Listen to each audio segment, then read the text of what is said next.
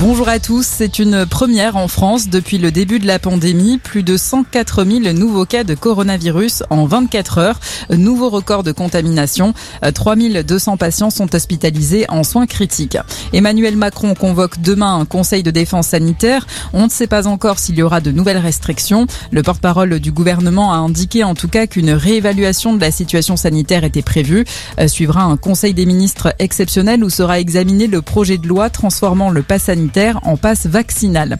Et peut-être de la souplesse pour les primo-vaccinés, c'est ce qu'envisagerait le gouvernement pour inciter les non-vaccinés à recevoir leur dose. L'exécutif pourrait leur permettre d'accéder au cinéma, bar ou encore restaurant un mois après la première injection en présentant un test négatif.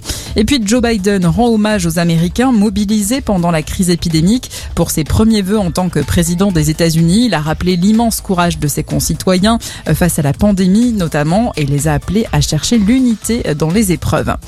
Après le naufrage qui a coûté la vie à 27 migrants le mois dernier dans la Manche, les corps de 16 victimes ont été rapatriés cette nuit au Kurdistan irakien.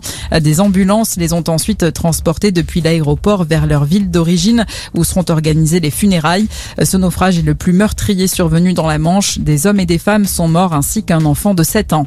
Les habitants de La Palma vont pouvoir souffler. L'éruption du volcan Cumbre Biera est officiellement terminée. Elle durait depuis le mois de septembre. La plus longue éruption de l'histoire de l'île espagnole qui a détruit plus de 3000 bâtiments et entraîné l'évacuation de 7000 personnes dont 600 vivent encore à l'hôtel. Il n'y a eu aucun mort.